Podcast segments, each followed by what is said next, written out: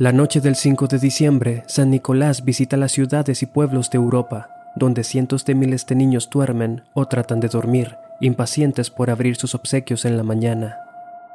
El generoso personaje no viaja solo, sin embargo, sabiendo que así como hay niños que fueron buenos, hay quienes fueron malos y desobedientes, Krampus asiste a San Nicolás en la tarea de encargarse de ellos. Mientras el primero tiene una apariencia amigable, paternal y bondadosa, Krampus es la combinación de un demonio y una cabra, una versión retorcida de un fauno. Tiene largos y puntiagudos cuernos, una lengua larga y filosa que acentúa su pronunciada barbilla y ojos brillantes y malévolos.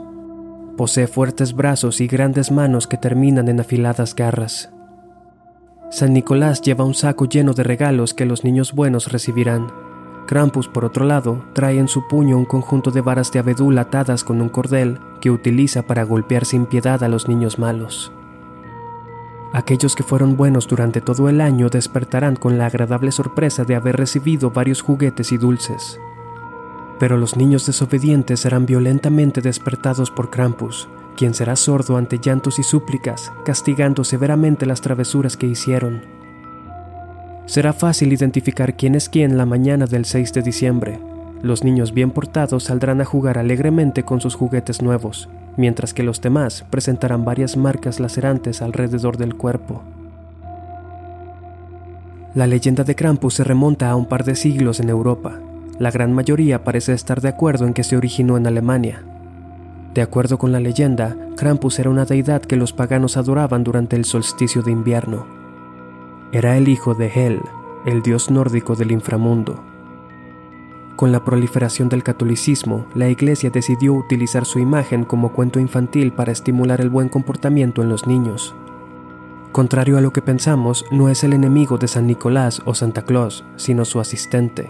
Aquellos que sean malos y desobedezcan a sus padres serán castigados por él. En algunas versiones, Krampus lleva una cesta en donde echa a los niños y se los lleva al infierno para atormentarlos. Se decía que les arrancaba la piel. Hoy en día su imagen se ha vuelto parte del folclore popular en varios países de Europa. Durante las fiestas, la gente se disfraza de él y recorre las calles con desfiles para celebrar la llegada del solsticio.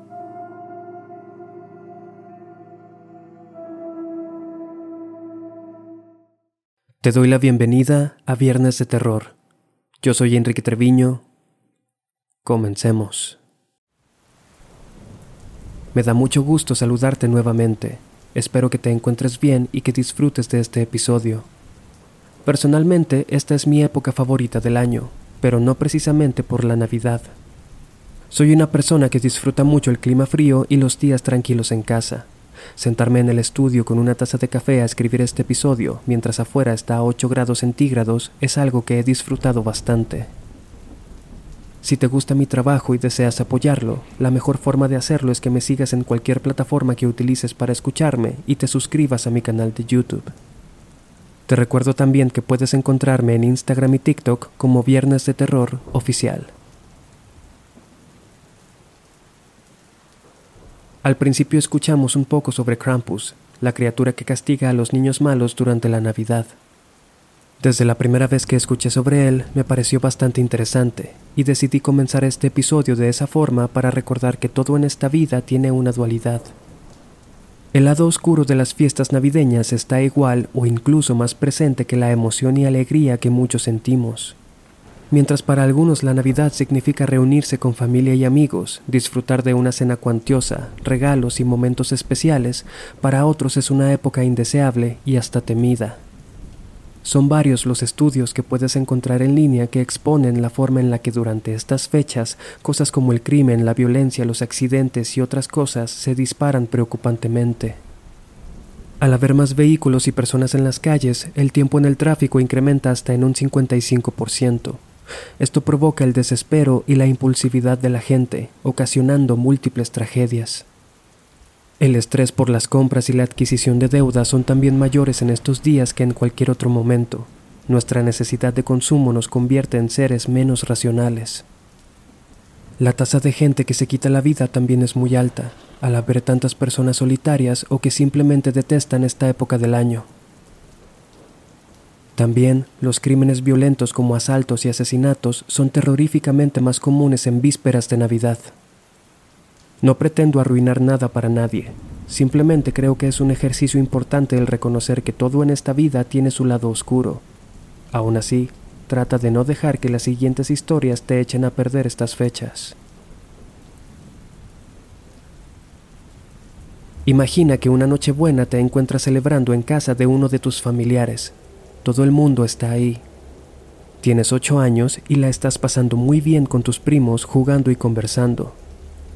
De repente, por la ventana, alcanzas a ver que viene llegando uno de tus tíos vestido como Santa Claus. A pesar del disfraz, lo conoces tan bien que sabes de quién se trata. Dejas de jugar y te diriges hacia la entrada con mucha emoción para recibirlo. La puerta se abre y ves a tu tío cargando una enorme caja de regalo. Piensas que puede ser para ti. Corres hacia él, pero antes de que puedas darte cuenta, saca un arma y te dispara en la cara. La masacre de Covina ocurrió la noche de un 24 de diciembre del 2008 en un suburbio de Los Ángeles. Bruce Jeffrey Pardo, un hombre de 45 años, se presentó en la casa de su ex esposa, Silvia Orsa, durante la fiesta de Nochebuena disfrazado de Santa Claus.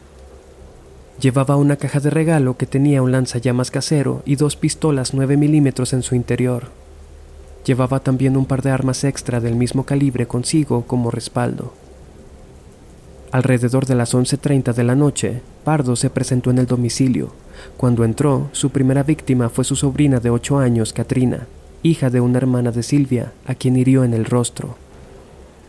Posteriormente siguió disparando indiscriminadamente contra todos los presentes, unas 25 personas. Después del tiroteo, Pardo comenzó a rociar muebles y decoraciones navideñas con gasolina y le prendió fuego con el lanzallamas. El fuego se esparció rápidamente y alrededor de 80 bomberos tardaron hora y media para controlarlo. En total, nueve personas perdieron la vida y otras tres resultaron heridas. Entre las víctimas fatales se encontraba su ex esposa Silvia, sus suegros y varios cuñados. Se especula que la razón del crimen fue el reciente divorcio de la pareja, quien había finalizado el trámite apenas el 18 de diciembre de ese año. Jeffrey Pardo había perdido su empleo y estaba teniendo problemas para pagar la pensión de los hijos de Silvia, además de tener que pagarle 10 mil dólares por el divorcio. Cuando terminó de prenderle fuego a todo, subió a su camioneta y condujo al domicilio de su hermano, quien no se encontraba en casa en ese momento. Este encontraría a Pardo más tarde en su sillón, sin vida y con una herida de bala en la cabeza, presumiblemente autoinfligida. A pesar de que Pardo no contaba con expediente criminal ni con antecedentes violentos, se descubriría después que es posible que hubiese estado planeando el crimen con meses de antelación, ya que se supo que adquirió las armas, el disfraz de Santa Claus y un bidón de gasolina entre junio y noviembre del 2008, durante el proceso de su divorcio. Posiblemente la imagen de ver llegar a Santa a tu casa ya no será tan inocente después de esto. Antes de continuar, te sugiero que te suscribas a mi canal de YouTube y actives las notificaciones para que no te pierdas mi contenido. Si tienes alguna anécdota paranormal que te gustaría compartir para próximos episodios, la forma de contactarme es por mensaje privado en Instagram.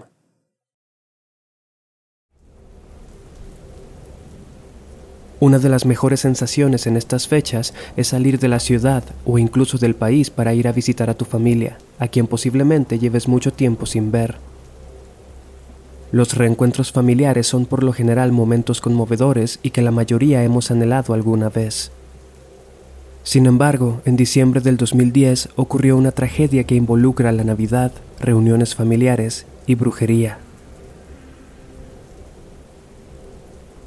Christy Bamu, un jovencito de tan solo 15 años, viajó junto con cuatro de sus hermanos de entre 11 y 20 años desde París a Londres para visitar a su hermana Magali de 29 años y su novio Bikubi de 28, quienes vivían al este de la capital inglesa para pasar las fiestas juntos. Bikubi y Magali eran fanáticos religiosos, y en cierto momento de la visita se convencieron de que Christy y sus hermanos habían llevado Kindoki, es decir, brujería, a su departamento. La desquiciada pareja sometió a los hermanos y comenzaron a interrogarlos con la intención de que confesaran ser brujos. Bikubi, el novio de Magali, le ordenó a Christy y a dos de sus hermanas, de 11 y 20 años respectivamente, saltar por la ventana para comprobar si podían volar. Las víctimas miraban a la hermana mayor, Magali, en busca de ayuda, pero ésta, lejos de protegerlos, participaba y apoyaba los abusos a los que Bikubi los estaba sometiendo. Así pasó el primer par de días, en los que los encerraron sin comida ni agua, hasta que todos decidieron fingir una confesión, para ver si así el sufrimiento terminaba. Después de haber declarado su supuesta culpabilidad, Magali alentó a Bikubi a continuar golpeando a Christie, quien pedía que pararan y repetía que ya había confesado, hasta que se orinó encima. En ese momento, la pareja decidió que debían realizarle un exorcismo. Era como si estuvieran obsesionados con la brujería. Decidieron que habíamos ido allí para matarlos. Christie pidió perdón, él lo pidió una y otra vez. Magali no hizo absolutamente nada. Le importaba un comino. Dijo que lo merecíamos. Declaró en el juicio Kelly, una de las hermanas, con 21 años en ese momento. Con la intención de liberarlo de la posesión demoníaca que la pareja estaba segura de estar combatiendo, Christie fue brutalmente torturado durante días. Se le ordenó a los otros hermanos ponerse a rezar y ayunar durante tres días para la salvación del poseído. Lo cortaron con cuchillos por todo el cuerpo, lo golpearon con barras de metal, trozos de vitropiso, botellas, un martillo y un cincel. En el juicio se informaría que todo llegó a tal punto que Christie rogaba porque terminaran con su vida. Estos degenerados incluso obligaron al resto de los hermanos a participar en estos actos. Todo esto continuó hasta el 25 de diciembre del 2010, cuando Bikubi ahogó a Christie en la bañera hasta que éste perdió la vida. El cuerpo del niño fue encontrado por la policía en el baño y se contaron hasta 130 heridas hechas con diferentes elementos y en distintos estados de cicatrización. Magali y Bikubi fueron condenados a 25 y 30 años de prisión respectivamente. En ningún momento mostraron arrepentimiento por lo que hicieron.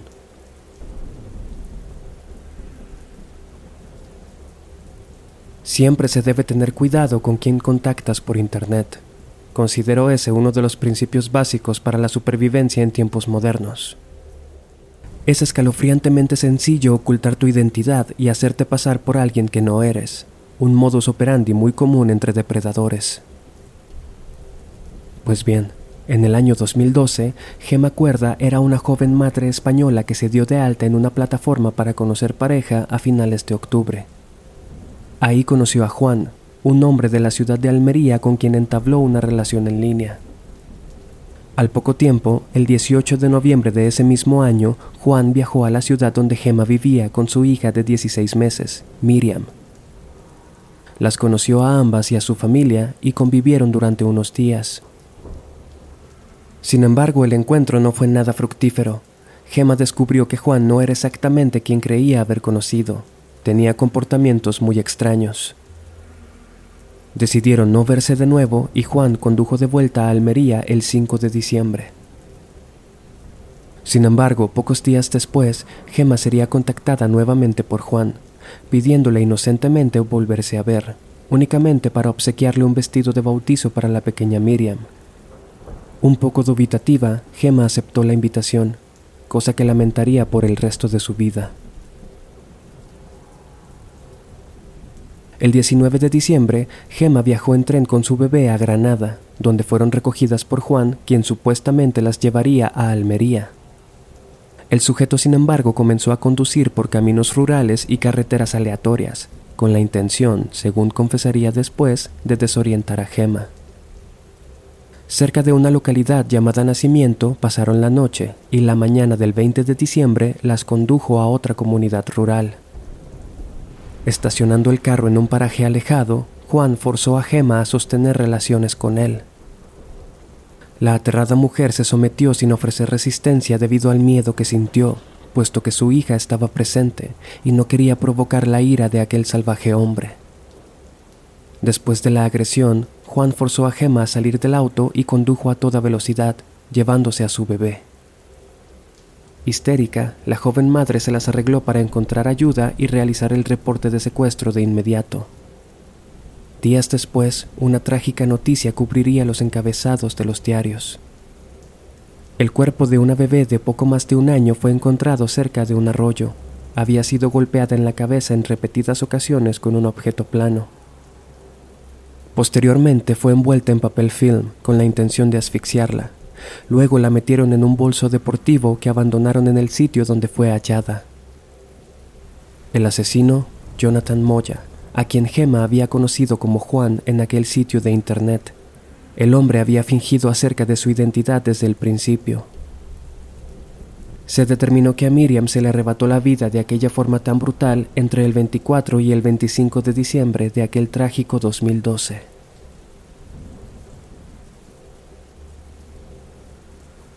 El morbo me parece un recurso poco ético para la creación de contenido, así que te pido no malinterpretar esta información como un intento de atraer curiosos y minimizar el sufrimiento de las víctimas en estos casos. Navidad es una época mágica y muy positiva, pero también debemos recordar que no significa lo mismo para todas las personas. Sintámonos agradecidos por lo que tenemos y expresemos nuestro amor a nuestros seres queridos este año. Tal vez el próximo no tengamos esa oportunidad.